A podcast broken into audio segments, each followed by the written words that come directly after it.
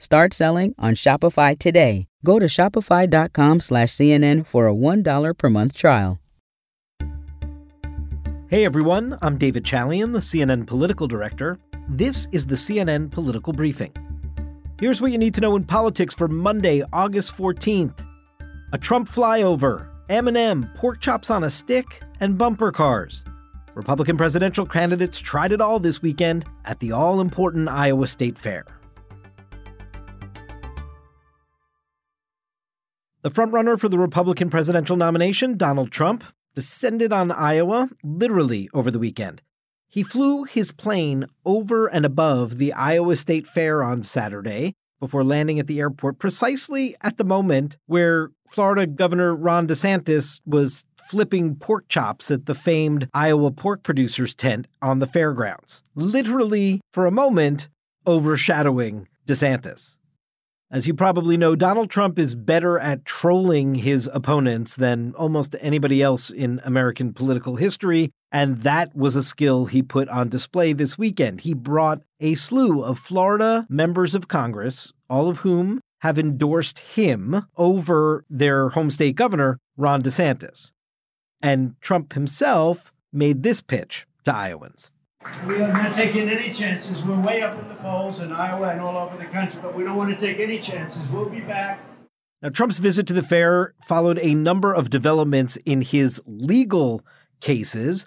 It looks more and more likely that he is on the cusp of dealing with a fourth indictment, perhaps as early as today or tomorrow, that one out of Fulton County, Georgia. And we know he has been indicted three prior times, once in New York, and then two federal cases, one on classified documents down in Florida, and the one dealing with 2020 election interference here in Washington, D.C. And it was those legal woes that were at the center of some of the questions reporters asked Trump while he was on the ground in Iowa. Is there any chance you take a plea deal in Georgia? We don't take plea deals. It's a wise guy question. Did you intend to overturn the 2020 election? You know the answer. Now, while Donald Trump has a knack for stealing the headlines and gathering large crowds of supporters, and that certainly happened this weekend in Iowa, it doesn't necessarily mean that the other candidates weren't able to accomplish their goals at the state fair of spending some time mixing and mingling with potential Iowa caucus goers, at getting all those fair friendly photos in local media, which uh, is definitely part of every campaign's goal when they send their candidates to the state fair. And we saw the traditional campaign tactics of state fair politics among many of Trump's competitors. Uh, we saw Mike Pence, the former vice president, and Nikki Haley and Vivek Ramaswamy all take to the Des Moines Register soapbox, a tradition there at the fair where they can give a short stump speech and take questions from voters. They interacted with reporters and took a lot of press questions at their time at the fair. And Iowa Governor Kim Reynolds, very popular Republican in the state, hosted the candidates one by one to participate in what she called these fair side chats, where they had the opportunity to get before voters as well. In fact, Ron DeSantis, who spent a lot of time with Governor Reynolds uh, this weekend and is no doubt wishful and hoping for an endorsement from her, though she is remaining neutral in the race thus far, his super PAC's been going after Donald Trump for criticizing Kim Reynolds for staying neutral. And Ron DeSantis himself, while at the fair on Saturday, was asked about Trump's comments about Kim Reynolds, and he pushed back pretty hard. I think that um, uh, Donald Trump's attacks on Kim Reynolds are totally out of bounds. I couldn't disagree with it anymore. And she's done really nothing but do a great job. She's never done anything to him. Uh, but that's just how he operates to attack one of the best governors in the country.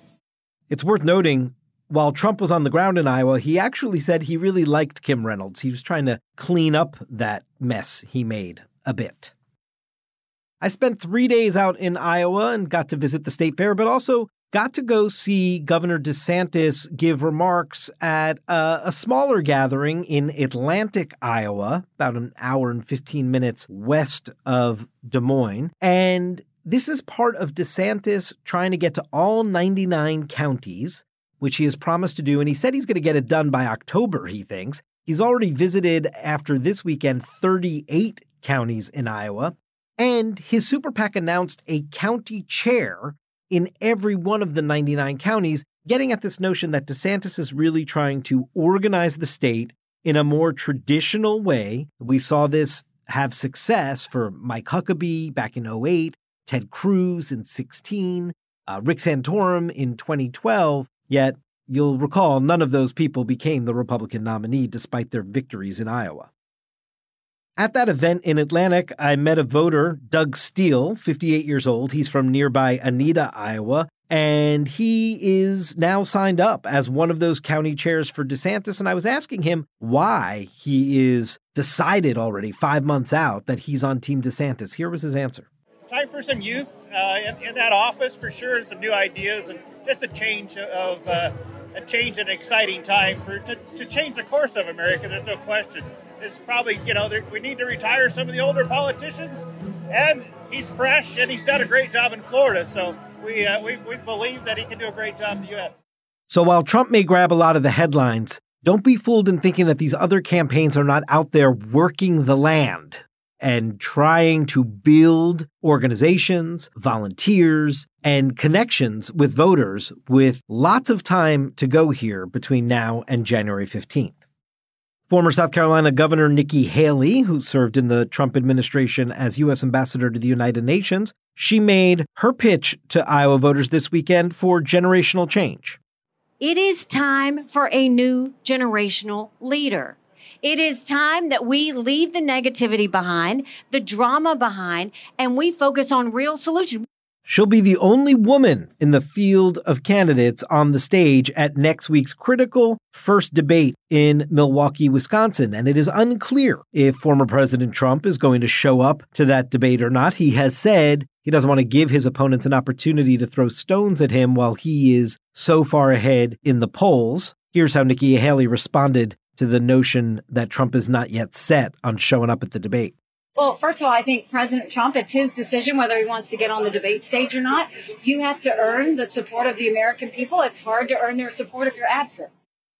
As part of his pitch on the Des Moines Register soapbox at the fair, Vivek Ramaswamy made sure to highlight that he is from outside of politics. As most of you know, I actually don't have a ton of experience in this realm of politics. I'm not a politician, I'm a business builder. I enjoy meeting many farmers, business builders, entrepreneurs across the state. I think we have a lot in common.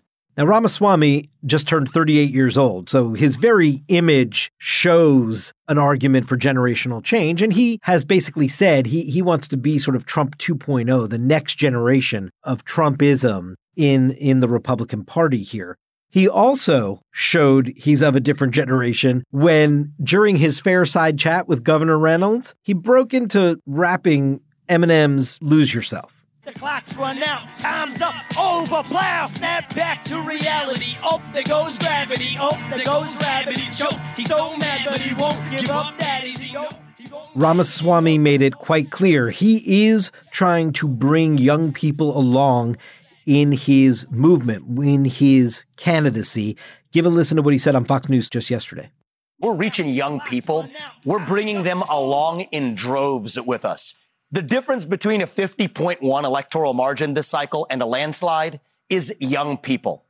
So there are two parallel campaigns happening here. There is the Trump show, and that is totally intertwined with his legal troubles, as well as his dominance in the polls, and therefore a clear frontrunner right now. And then there is this traditional campaign that is happening with all the candidates not named Trump Although it's worth noting, Trump plays in that space too. He's far more organized as a campaign than he ever was in 2015 and 16. So while he was only on the ground at the state fair for a very short window of time, you could see a volunteer corps wearing Trump t shirts and getting names and addresses and phone numbers and signing people up as potential caucus goers all throughout the fair over the weekend. So there's an organization component there as well. But this traditional campaign is one worth watching because more than half the party, especially in Iowa, appears open to someone other than Trump. And if one of those folks in that traditional campaign can coalesce all that support, it will start changing the overall dynamic of this race. And that has a better chance of happening in Iowa where these candidates spend months and months and months working the state than it likely does anywhere else. That's it for today's political briefing. Thanks so much for listening. And if you like the show, please consider rating and reviewing us on Apple Podcasts. We'll talk to you tomorrow.